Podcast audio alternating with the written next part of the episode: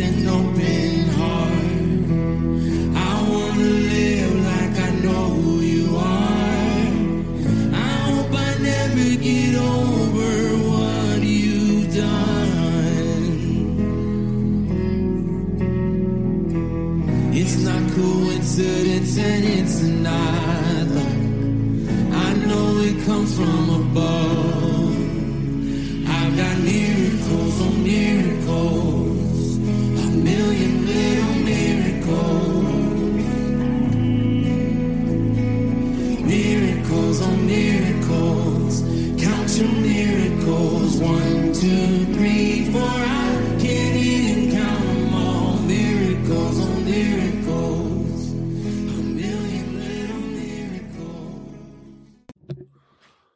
Howdy, folks. I want to welcome you to another episode of Life Around the Fire.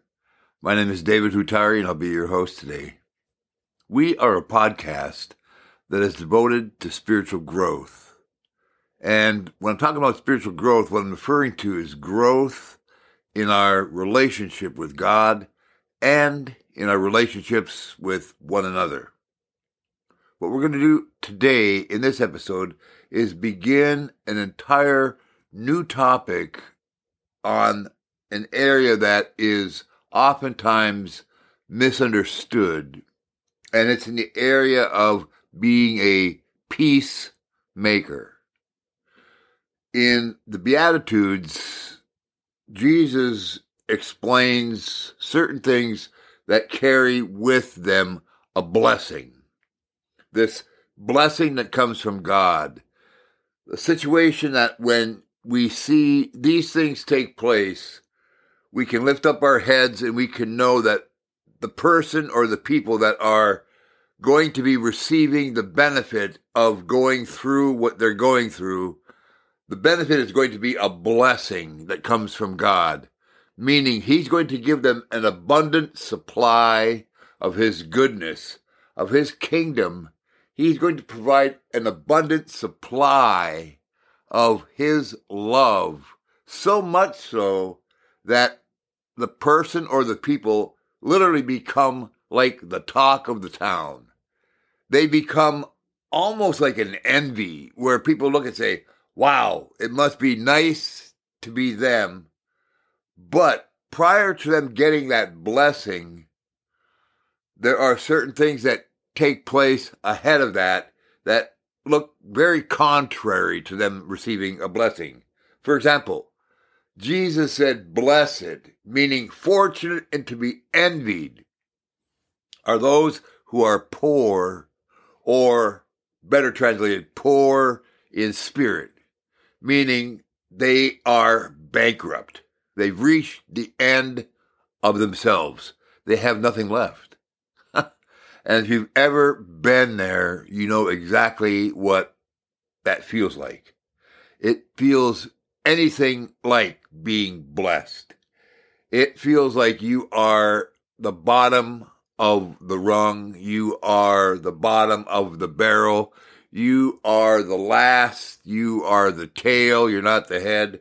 You are the one getting the scraps, and then you don't even get the scraps you are destitute. And Jesus looks at that person and says, they are or you are blessed. like, what kind of lens do you see the world through, Jesus? And he sees the world through the lens of his Father's heart. He sees the world through the lens of the kingdom of God. Jesus sees the world differently than we do because as being perfect, he can see things in complete focus. He can see things that we miss. He can see things that we overlook.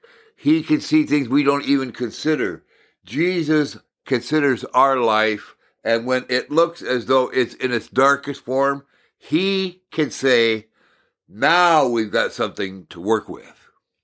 And so he is describing all of these blessings that go along with the various things that take place in a person's life. And one of the areas that we've been parked on is this blessing that Jesus said pertaining to those who are pure in heart.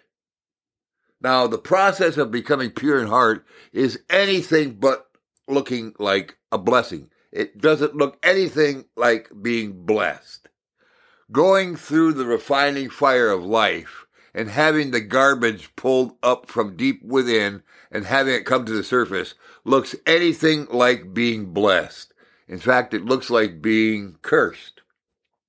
However, Jesus said, You're fortunate to be envied when that stuff starts coming up because the ultimate end is going to be you are going to be able to perceive and have relationship with God that is beyond your wildest dreams. You're going to be able to see God eternally. Not just short term, eternally. Jesus, in talking about the blessings, he's referring to things that are eternal because Jesus, in his logic, has an eternal mindset.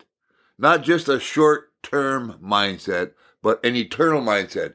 He, th- he sees things in view, in focus. He sees things eternally in focus so that he can say when we're going through this particular refining time, that's actually a good time, even though it feels like it's a bad time. And that is the hope he wants to give us. And that's the teaching that he was providing for the disciples who are going to become the future leaders. Like some of you who are listening right now. You are the leaders of the future.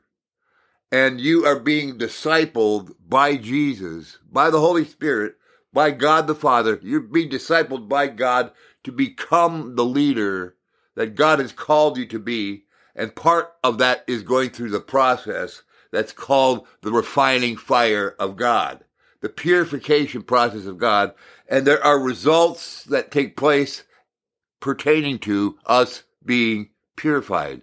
And one of the results of us going through the purification process is we become peacemakers.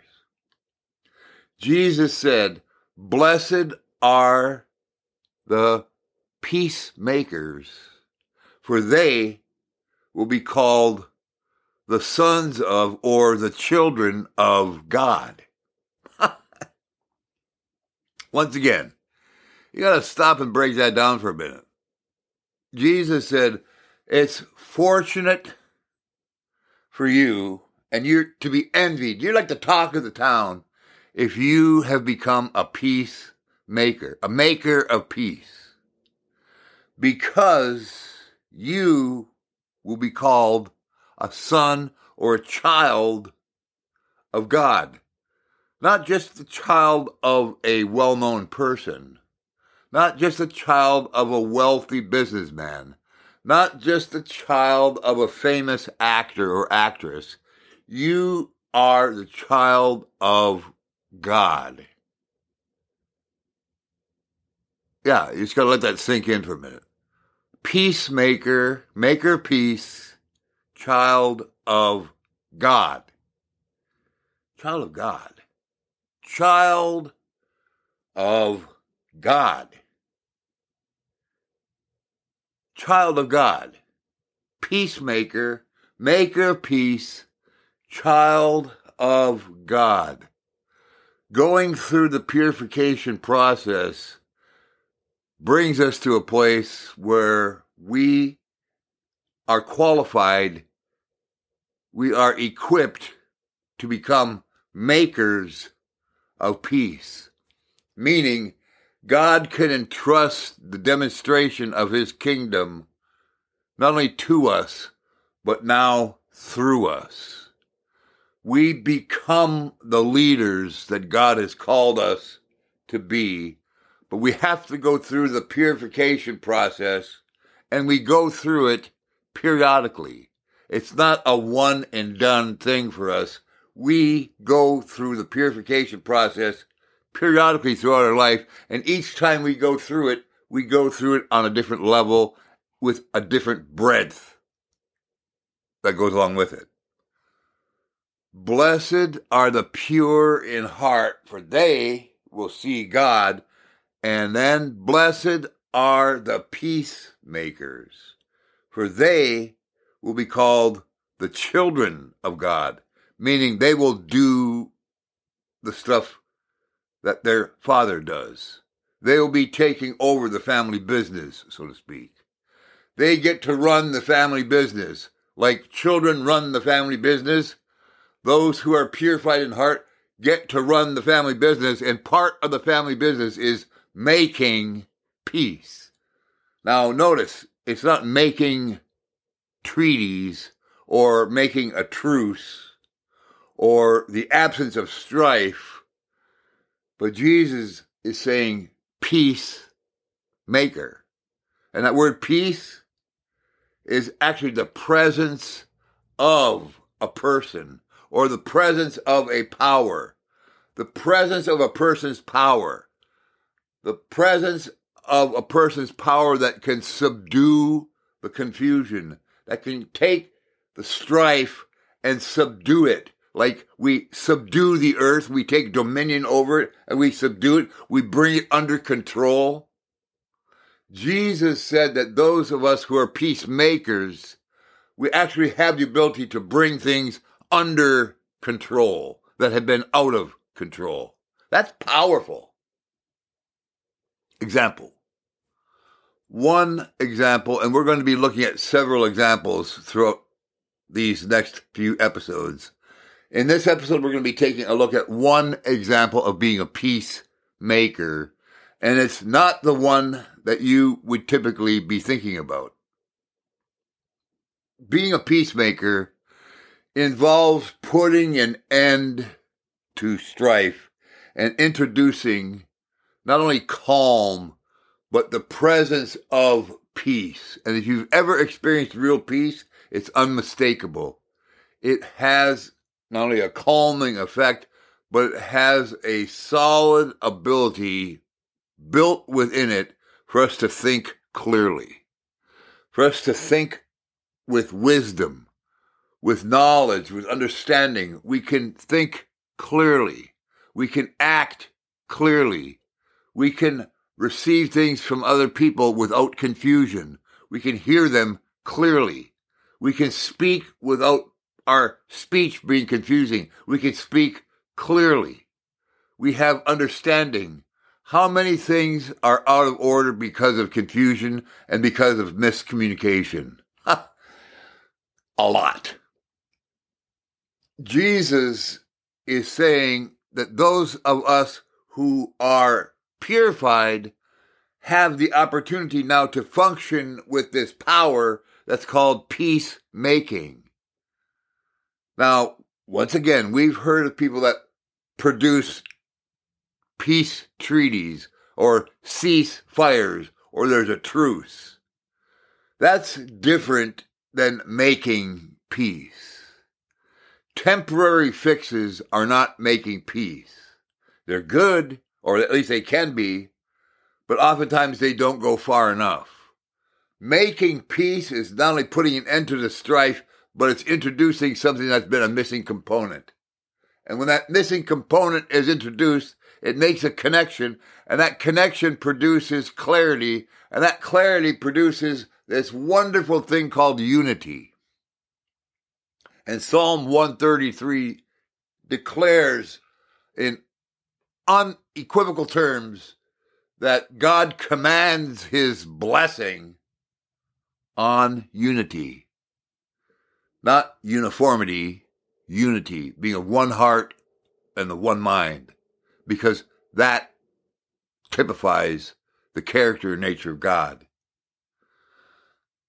Blessed are the peacemakers, for they will be called the children of God. And so the illustration I want to use in this particular podcast episode is an illustration that's taken from the Gospels pertaining to the Gadarene or the Gerasene demoniac, the person who is demonized in the tombs that was terrorizing a village, and Jesus brought deliverance to that individual that was so demonized, it was said that he had at least 2,000 demons living inside of him, and the whole group called themselves Legion or Mob.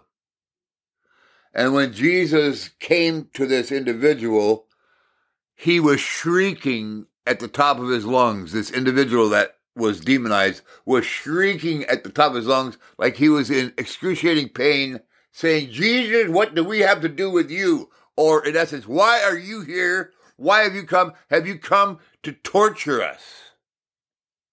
Interesting. He could have tortured them, but that wasn't the purpose for Jesus being on the scene. The purpose for Jesus being on the scene was to be a peacemaker. He had already talked to the wind and the waves and said, Be still, peace, be still. He brought shalom. He brought peace. He brought the presence of his power on the natural elements. And now he was going to bring that peace to this individual because this person's life and the life of those around him had been disrupted in a huge way.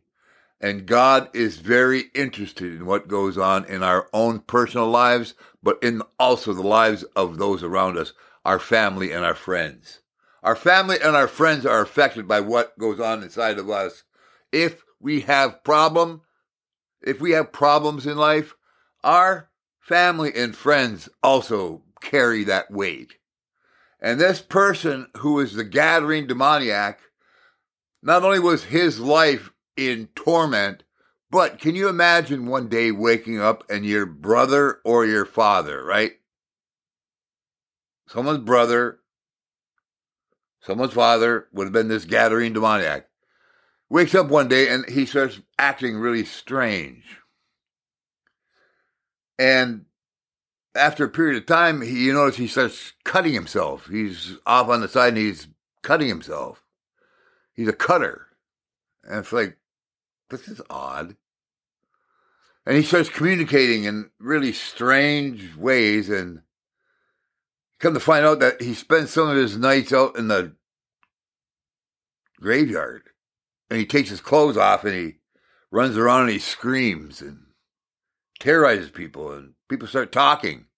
Well, as the story unfolds, this person becomes more and more demonized, and the disruption continues to ripple throughout not only his life, but into his family, into his friends, into his entire community. And when Jesus came to make peace, he came to deliver this man from the oppression which had been the source or the cause of that disruption. And that disruption had rippled through not only his community, but the surrounding communities. It had not only affected his life, it had not only affected his family's life or those around him, his friends, but it affected his community. In fact, it, affected and affected the entire Decapolis. That surrounding area of 10 cities were affected by this demonized man. His story was so rampant and his escapades were so pronounced that people were talking about them and they were afraid of him. Can you imagine being a family member saying, Yeah, that's my brother? Or, Yep, that's my dad, the cutter. He goes around screaming like a maniac. That's hard, man. Let alone hard for the individual. Doesn't can't can't stop it. Cannot stop it from taking place. And Jesus comes on the scene and says to the spirits that are motivating this man to do that, stop it and come out of him. Jesus is making peace. He's making peace by taking control over the situation and infusing it with his presence, the Prince of Peace. Praise God.